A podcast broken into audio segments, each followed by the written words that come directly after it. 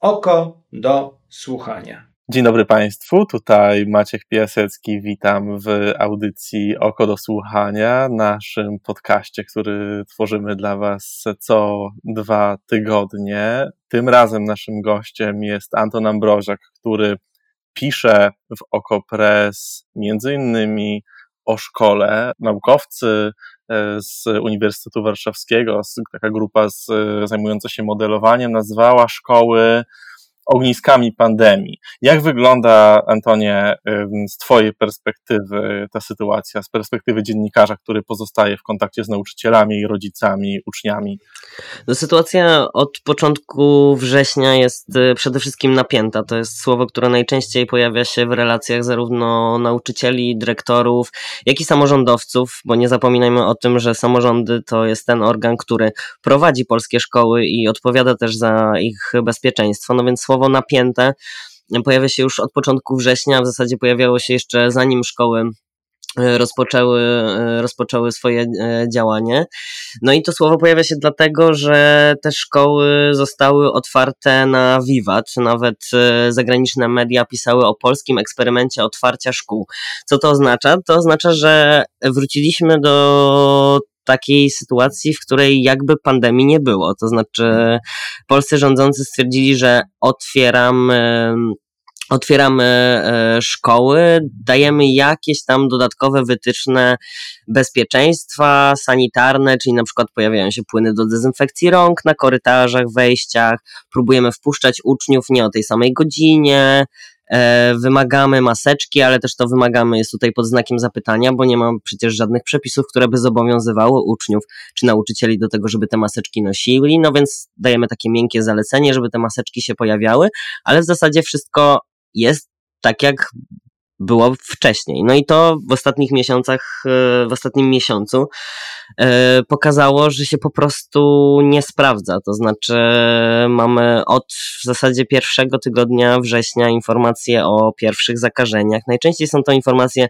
o zakażeniach nauczycieli, ale wiadomo, że uczniowie najprawdopodobniej ze względu na wiek przechodzą po prostu te, te, to zakażenie bezobjawowo wpadają do tej grupy. No i co się dzieje, kiedy, kiedy są te zakażenia w szkole? No, okazuje się, że współpraca między Sanepidem, który został włączony do procesu decyzyjnego w szkołach, po prostu nie działa. Sanepid jest niewydolny, a dodatkowo dostał od rządu wytyczne, które każą te szkoły utrzymywać cały czas w trybie stacjonarnym. No i żeby przejść na tryb. No właśnie, minister edukacji zapowiada, że całkowitego zamknięcia szkół nie będzie, czyli jakich rozwiązań możemy się spodziewać, jakich rozwiązań mogą się spodziewać rodzice? No to, to jest pytanie otwarte. Nie wiemy, czego możemy się spodziewać, bo minister mówi, że po prostu będzie tak, jak jest. A tak, jak jest, y, po prostu nie działa. Y, najlepszym, najlepszym pomysłem byłoby pewnie e, oddanie większej decyzyjności dyrektorom i samorządowcom w podejmowaniu, podejmowaniu po prostu tych decyzji na temat tego, w jakim trybie szkoły mają się uczyć. Teraz e, dyrektor nie może samodzielnie podjąć decyzji o tym, żeby w przypadku, kiedy ma potwierdzone zakażenia w szkole, kiedy wysypała mu się już kadra, bo na przykład 11 nauczycieli trafiło na kwarantannę, albo jest e, zakażonych, albo jest z kontaktu, nie może samodzielnie podjąć decyzji o tym, żeby przy przejść nawet na nau tryb nauczania mieszane, mieszanego albo na tydzień bądź dwa tygodnie, zamknąć szkołę i spróbować pouczyć zdalnie. Nie może tego zrobić, bo, bo potrzebna jest do tego zgoda Sanepidu, a Sanepid tych zgód nie wydaje chętnie. To znaczy widać, że ma konkretne wytyczne od Ministerstwa Edukacji Narodowej, które brzmią utrzymać szkoły otwartymi za wszelką cenę i w praktyce dochodzimy do takich absurdów, że dyrektorka szkoły w Krakowie próbowała do Sanepidu dodzwonić się 270 razy, żeby uzyskać informację, co ma zrobić, wiedząc, że ma zakażenie. Znamy y, historię o tym, że uczniowie, którzy mieli kontakt z zakażonymi nauczycielami, nie byli wszyscy wysyłani y, do domów na izolację na 10 dni, tylko pierwszoławkowcy, czyli ci, którzy siedzieli w pierwszych ławkach najbliżej nauczyciela, nieważne, że mieli kontakt z resztą grupy, a ta reszta grupy miała kontakt ze swoimi rodzinami, to jest nieistotne. Sanepid po prostu ogranicza jak najbardziej liczbę osób, które, yy, które trafiają na izolację w związku z kontaktem w szkołach. Czy, czy są jakieś racjonalne argumenty za tym, żeby e, Sanepid nie zamykał szkół, za tym, żeby jak najmniej osób, jak mówisz, trafiało właśnie na izolację? Znaczy, ja rozumiem e, tę walkę, którą prowadzi Ministerstwo Edukacji, jako walkę o to, żebyśmy nie przeszli w 100% do nauczania zdalnego, które no, musimy przyznać, nie zdało egzaminu wiosną. To znaczy, ono e, było realizowane tytanicznym wysiłkiem nauczycieli i dyrektorów, faktycznie, ale wprowadziło olbrzymie dysproporcje między szkołami, regionami. Słyszeliśmy o olbrzymim wykluczeniu cyfrowym zarówno uczniów, jak i części nauczycieli. No to nie była prawdziwa nauka. No, umówmy się. E, słyszeliśmy historię o osobach, które zupełnie wypadły z systemu, a teraz we wrześniu nie są w stanie przystosować się do szkoły, mają braki, mają olbrzymie braki wiedzy. Znamy historię dzieciaków, które zapomniały, jak trzyma się e, długopis. To są najczęściej e, historie dzieci z młodszych klas. Część dzieciaków jest straumatyzowana też tym, że ma znowu wracać do szkoły po tej takiej długiej, niewiadomej. Więc ja rozumiem tę walkę o to, żeby nie wracać w 100% do nauki zdalnej, która też przez Ministerstwo Edukacji cały czas nie jest przygotowana. Co to znaczy? To znaczy, że nie mamy rozporządzeń, nie mamy pomocy, nie mamy finansów na to, żeby zabezpieczyć jakieś, nie wiem, bezpieczne stanowiska pracy dla uczniów wykluczonych cyfrowo w szkołach. W ogóle nie ma takiej rzeczywistości w Polsce. Ale nie można utrzymywać otwartych szkół kosztem bezpieczeństwa nauczycieli i uczniów a w, i ich rodzin, a w tym momencie to się dzieje, więc jedynym pomysłem, jaki jest i jaki zgłaszają też związki zawodowe, zgłaszają nauczyciele, dyrektorzy i samorządowcy, jest dostosowanie pracy tych szkół do trybu hybrydowego. No, czego chcą dyrektorzy, czego chcą nauczyciele, czego chcą rodzice, uczniowie?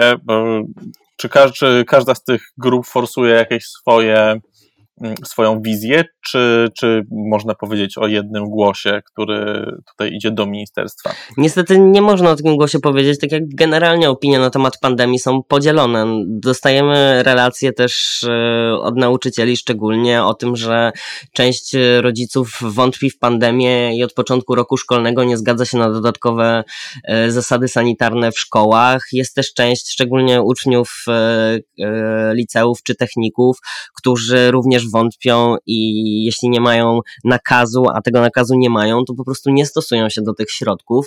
Postulatami nauczycieli, tak ogólnie jest to, żeby poprawić bezpieczeństwo pracy w szkołach, a to oznacza, żeby usprawnić te procedury wysyłania osób na izolację w przypadku podejrzenia zakażenia. E, postulatem jest to, żeby rozrzedzić ruch w szkołach. E, to oznacza, że należałoby pewnie przepełnione, szczególnie przepełnione szkoły po reformie edukacji. Są to głównie licea, które przyjęły podwójne roczniki i część podstawówek, która, która przyjęła przecież klasy siódme i ósme, a wcześniej uczyły się tam tylko dzieciaki do klas szóstych, żeby te największe szkoły rozrzedzić. Jak można by było to zrobić? No na pewno trzeba zostawić klasy 1-3 w szkołach, to podkreślają wszyscy. Po pierwsze dlatego, że te dzieci nie mogą siedzieć same e, w domach, nie są przygotowane do tego, żeby za pomocą smartfonów czy komputerów samodzielnie się uczyć, musieliby być z nimi rodzice, rodzice, którzy już byli zmęczeni ostatnimi miesiącami. Rząd też nie przewiduje w tym momencie żadnych zasiłków dla rodziców, którzy mieliby zostać e, w domach. To też pociągnęłoby za sobą kolejne olbrzymie konsekwencje gospodarcze, no więc te dzieci powinny, powinny zostać w szkołach. Kto jeszcze powinien zostać w szkole? Na pewno ci, którzy przygotowują się do egzaminów, bo to jest dla nich szalenie stresujący czas. Mówię głównie o ósmoklasistach i maturzystach, maturzystach, którzy mają wiele niewiadomych, nie wiedzą, czy tak jak w ubiegłym roku szkolnym ich matura będzie w czerwcu, czy tak jak to zawsze było, będzie w maju, czy są jakieś nowe, nowe wymagania, czy zostaną dostosowane do tego szarpanego trybu pracy, w którym przyszło im się uczyć, e, czy będą zdawać tylko egzaminy pisemne jak w ubiegłym roku, czy będą też zdawać egzaminy ustne. Jest tutaj bardzo wiele niewiadomych. E, na pewno potrzebne są pieniądze, są potrzebne pieniądze na to, żeby dostosować e, te środki bezpieczeństwa, przygotować te stanowiska do pracy zdalnej, bo jeśli przechodzimy w ten tryb hybrydowy i klasy na przykład w szkołach podstawowych piąte, siódme, piąte, szóste, siódme, może też czwarte uczą się z domów, przynajmniej na jakiś czas, to oznacza, że potrzebne są stanowiska pracy dla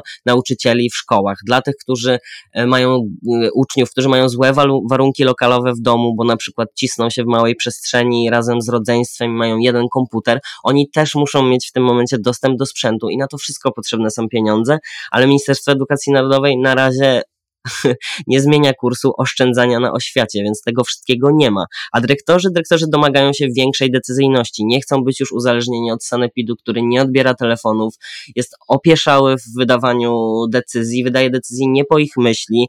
Często, mm, to szczególnie jest przykład dużych miast, jest tak, że sanepid sanepid lokalny jest e, na tyle niewydolny, bo Przypomnijmy, że obsługuje nie tylko szkoły, tylko obsługuje wszystkie osoby, które, e, które podejrzewają u, sie, u, siebie zakażenia, obsługuje, nie wiem, gastronomię i różne inne działki, mm, więc e, nie jest w stanie się e, do sanepidu do I od dawna mówiono, że to jest niedofinansowana instytucja. Oczywiście, oczywiście jest to niedofinansowana instytucja i nie, nie zrzucamy tego na, na, na, na urzędników, no jednak e, po prostu ten system jest niewydolny, więc okazuje się, że na przykład sprawę warszawską rozpatruje rozpatruje, y, rozpatruje sanepid, który jest spoza miasta, nie zna specyfiki tej szkoły, nie wie ilu tam jest uczniów, potrzebuje dużo czasu, żeby zapoznać się z planem architektonicznym szkoły, czy tylu uczniów jest wystarczająco, czy niewystarczająco, no to jest jakieś po prostu szaleństwo, no tak to nie może działać, więc dyrektorzy chcą mieć tę decyzyjność, oni znają swoją szkołę, wiedzą kiedy jest bezpieczne, kiedy jest niebezpiecznie i chcieliby mieć możliwość decydowania o tym, kiedy uczniowie zostają w szkole, a kiedy należy ich wysłać chociaż na chwilę do domów, żeby zapewnić bezpieczeństwo wszystkim w szkole. No i to ma olbrzymie konsekwencje dla rozwoju epidemii, jak wskazują właśnie naukowcy. Czy Przemysław Czarnek jest urzędnikiem kompetentnym na ten kryzysowy czas? No to jest y, bardzo smutne, że w momencie, w którym polska szkoła po raz kolejny jest w jakimś olbrzymim dołku, kryzysie, Musimy rozmawiać o personaliach.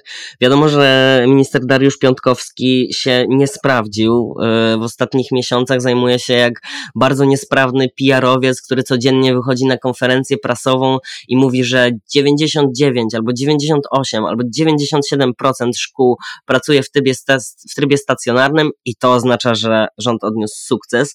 No jest to kompletnie przekaz niestargetowany, nawet jak na e, marketingowca, bo przekonuje pewnie osoby, które nie mają już styczności ze szkołą, a każdy, kto ma styczność, to wie, że tak nie wygląda ta rzeczywistość. To znaczy rodzice, uczniowie, nauczyciele, dyrektorzy, samorządowcy wiedzą, że tak to nie wygląda ale wsadzenie na funkcję ministra edukacji Przemysława Czarnka, który oświatą nigdy się nie zajmował, nie wyrażał jako poseł zainteresowania tym tematem, nie napisał żadnej interpelacji w sprawie edukacji, nie jest członkiem Sejmowej Komisji Edukacji, nie znamy sprzed nominacji żadnej jego wypowiedzi publicznej na temat szkoły.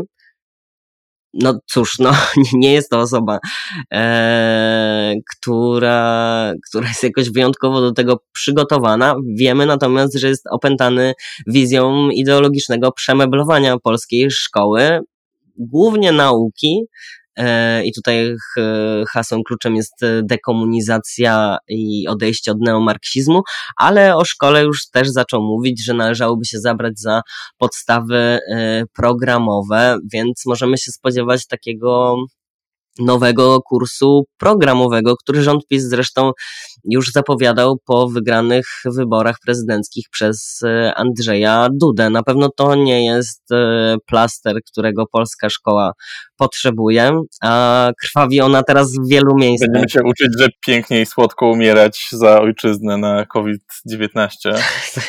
tak, dokładnie, tak, dokładnie.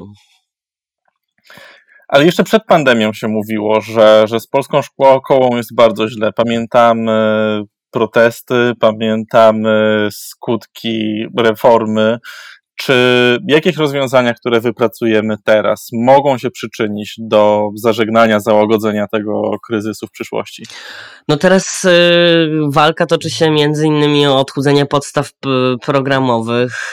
Y, one są zbyt przepakowane. Dzieciaki nie dają rady tego materiału przerabiać. Y, już pal licho, że on jest archaiczny i nieprzystosowany do wyzwań XXI wieku, a pewnie nawet nie końcówki XX wieku ale, e, ale trzeba je odchudzić, bo nauczyciele nie nadążają z e, przerabianiem tego materiału, a to oznacza, że uczniowie mają zadawane tony, tony materiałów do przerobienia samodzielnie w domu. No i w tej patowej sytuacji, w której się teraz e, wszyscy znaleźli, pandemii i jeszcze zaległości z ubiegłego semestru, to jest po prostu nie do przerobienia. Dlatego słyszymy relacje o pladze sprawdzianów, e, oceniania. E, dzieci w szkołach mają niemalże codziennie jakąś kartkówkę, spędzają nad zeszytami czas do, do późnych wieczorów.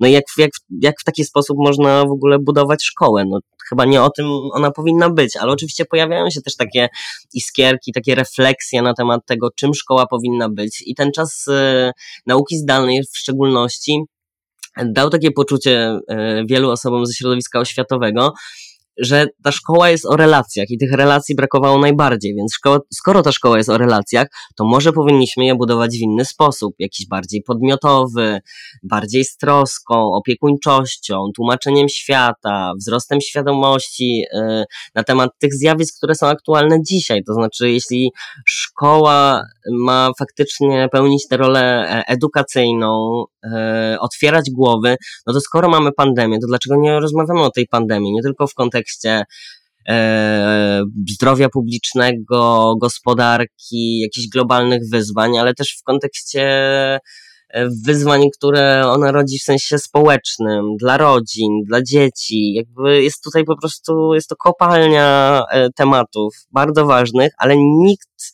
poza, znaczy nikt, no nikt z rządzących po prostu nie czerpie z tej, z tej okazji, żeby uelastycznić po prostu tę edukację, dostosować ją do tego, co dzieje się teraz. Robią to w części nauczyciele i próbują pełnymi garściami po prostu czerpać z tych doświadczeń, trochę po prostu olewając te podstawy, nieszczęsne podstawy e, programowe, które każą tylko uczyć się e, ułamków i, i polskiego hymnu czy ta przemiana, o której mówisz, może się wydarzyć, raczej nie stanie się to rękami rządzących, ale właśnie pomimo ich starań do tego, żeby polską szkołę zamienić e, właśnie w e, to, o czym mówisz?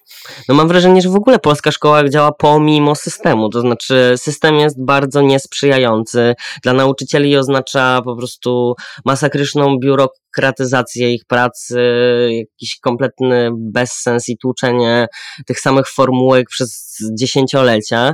E, dla uczniów oznacza olbrzymią nudę, wiedzę pamięciową, zero umiejętności, no ale mimo wszystko nauczyciele próbują tego odchodzić i pomimo tego systemu działać. No, pamiętajmy też, że jakby polskiej szkoły, przez to, że jest zdecentralizowana, nie byłoby też, gdyby nie samorządy. No i samorządy również e, starają się nie tylko wprowadzać jakieś dodatkowe rozwiązania, wsparcie dla nauczycieli, ale też po prostu dokładają olbrzymie pieniądze do, do tego, żeby szkoły mogły działać. W tym momencie subwencja oświatowa w dużych miastach pokrywa niecałe 50% wydatków, które są potrzebne, to znaczy, że resztę samorząd dokłada z kasy własnej. No i oczywiście rządzący mówią, że jest to, są to jakieś naddatki z podatków, ale no nieprawda, po prostu koszty utrzymania edukacji rosną, więc y, edukacja pożera olbrzymie części budżetów władz lokalnych. No i stąd na przykład e, cięcia w innych e, obszarach rozwojowych samorządów. O tym słyszeliśmy między innymi w Warszawie. E, to też ma związek oczywiście z COVID-em, ale w części to też są wydatki edukacyjne i słyszymy o tym w innych większych miastach. Wyniki szkolne to jest taki wskaźnik, który się porównuje między krajami. Bardzo często mówi się o tym, że tutaj polscy uczniowie najlepsi w czymś tam. W czym moglibyśmy się natomiast uczyć od innych krajów? Gdzie byś widział wzorce i pandemiczne, i popandemiczne, które moglibyśmy obserwować i próbować brać z nich to, co najlepsze? No, Ostatnio bardzo mi się spodobało to, co powiedział Przemek Staroń, nauczyciel roku 2018, 2018 e, taki popularyzator e, innego podejścia do, do nauczania, powiedział, że w Polsce często jest tak, że patrzymy sobie na Finlandię, ten wymarzone, to wymarzone, e, wymarzone miejsce idealnej, idyllicznej edukacji. Patrzymy sobie właśnie na inne kraje skandynawskie, patrzymy na Niemcy, jakoś staramy się inspirować, ale chcielibyśmy od razu skopiować efekt. Nie, ważne jest to w jaki sposób tam dojdziemy. No więc oczywiście możemy patrzeć na to, że na przykład we Włoszech w trakcie pandemii e, zostało, żeby zwiększyć bezpieczeństwo, zostały rozrzedzone klasy, uczniowie siedzą porozsadzani e, dwie ławki od siebie, podzielono, podzielono klasy na, na, na mniejsze grupy. No i okej, okay, dobra, kopiujemy to rozwiązanie, tylko jak to zrobić w Polsce? W jaki sposób, jeśli mamy przepełnione szkoły, malutkie klasy, brakuje nauczycieli, no po prostu w pewnym sensie nie da się tego zrobić, więc Oczywiście możemy patrzeć na te wzorce zagraniczne i, i trochę wiemy, jak, jak te szkoły powinny funkcjonować. To znaczy, wiemy, że powin, nie powinno być tam tak bardzo gęsto, wiemy, jakie powinny być środki ochronne e, zapewnione. Wiemy, że szybko powinniśmy izolować e, zakażonych i osoby z kontaktu, tyle że mamy swoją polską specyfikę szkół umęczonych reformą, przepełnionych, e, zdziesiątkowanych nauczycieli i do tego musimy dostosować ten system niestety nie da się tych, y, tych, tych efektów zagranicznych przekopiować y, tak łatwo, co nie znaczy, że nie da się niczego zrobić. To oczywiście nie jest w polskim kontekście łatwe, nie jest to przyjemne, nie wszyscy będą zawsze zadowoleni i nie będzie to bezkosztowe, ale da się to zrobić. Myślę, że słucha nas y, trochę polskich rodziców. Czy miałbyś dla nich jakąś wiadomość otuchy, coś, e, co chciałbyś im przekazać po swoich wielu rozmowach z ekspertami? No na pewno, na pewno należy rodziców też docenić za wytrwałość i te ostatnie miesiące cierpliwości, bo przypomnijmy, że nauczanie zdalne tak, udało się dzięki nauczycielom i ich wysiłkowi, ale też udało się dzięki rodzicom, którzy poświęcali, stali się trochę takimi asystentami e, nauki zdalnej e, swoich dzieci, musieli poświęcać im dużo więcej czasu, poświęcać czas na edukację. Rozumiem, że to mogło być frustrujące, bo dodatkowo się e, pracuje i zajmuje tysiącem swoich ważnych e, rzeczy, więc to, to docenienie, no i niestety tej wytrwałości i cierpliwości mogę też dalej życzyć, bo jesteśmy jesteśmy w momencie, w którym epidemia naprawdę w bardzo szybkim tempie się rozwija. Trochę stoimy na wielu niewiadomych, nie wiadomo w którą stronę to pójdzie. Być może nie zostaną zamknięte szkoły w całości, ale może rodzice będą musieli mierzyć się z tym, że przez jakiś czas będą mieli to dziecko w domu i ono z tego domu będzie się e, musiało uczyć. No więc e, mam nadzieję, że że w tych kontaktach na linii dyrekcja, nauczyciel, rodzice, uczeń uda się zbudować jakąś taką przestrzeń zaufania. Jeśli ona była już wcześniej, to pewnie będzie łatwiejsze. Jeśli jej nie było, no to mam nadzieję, że uda ją się stworzyć, żeby po prostu wspólnie przetrwać ten czas. Pewnie miałbym też taką radę, która wynika z mojego podejścia do, do systemu edukacji. Jeśli czujecie, że wasze dzieciaki uczą się w tym momencie na setny sprawdzian i czujecie, że jest to trochę bez sensu, to może nie ma co ich tak cisnąć o to, żeby dostawały piątki ze wszystkiego. Być może taka zwyczajna trójka też wystarczy, bo wyobrażam sobie, że dla uczniów to jest naprawdę trudny czas. Nie dość, że część z nich, tak jak relacjonują mi nauczyciele, jest zestresowana, czuje się, y, czują się po prostu jak, jak, jak zbiór patogenów, które mogą kogoś, y, kogoś zarazić, to jeszcze dodatkowo część z nich ma naprawdę duże zaległości, czuje się zagubiona w tej sytuacji i takie, takie ostre ciśnięcie ich o tę o te taką pamięciową, czasem bezsensowną naukę, myślę, że jest niewskazane. No i pewnie uczniowie potrzebują też takiego emocjonalnego wsparcia, pogadania o tej sytuacji. Ja myślę, że oni wszyscy też y, obserwują tę te, te, te, te, krzywą, która nie chce się wypłaszczyć zdecydowanie. E, dochodzą do nich informacje z mediów, a rząd w żadnych komunikatach się do nich nie zwraca. I jakoś potrzebuję bardzo to zaznaczyć, że wydaje mi się to kompletnie absurdalne, że minister edukacji wychodzi na konferencje prasowe codziennie i nie potrafi sformułować żadnego komunikatu, który byłby skierowany do uczniów. To znaczy, on mówi, że nawet list na początek roku szkolnego był zatytułowany do rodziców, nauczycieli i uczniów, ale tam nic nie było do nich, nie było żadnego hej, uczniowie, myślę o was ciepło, uważajcie na siebie, uważajcie na swoich rodziców, na swoich dziadków. Nie, w ogóle nie ma tam tego. Jest jakiś po prostu biurokratyczny, administracyjny, niezrozumiały język o jakimś po prostu systemie stacjonarnego nauczania, który świetnie działa. No po prostu brakuje tam ludzi. Jakby to dla kogo jest ten system edukacji, jeśli nie doceniamy w nim ani nauczycieli, ani uczniów? To gdzie jest ten podmiot e, edukacji? Anton, dziękuję Ci bardzo za rozmowę, dziękuję za tę sporą porcję wiedzy i dziękuję za to, że obserwujesz sytuację na bieżąco.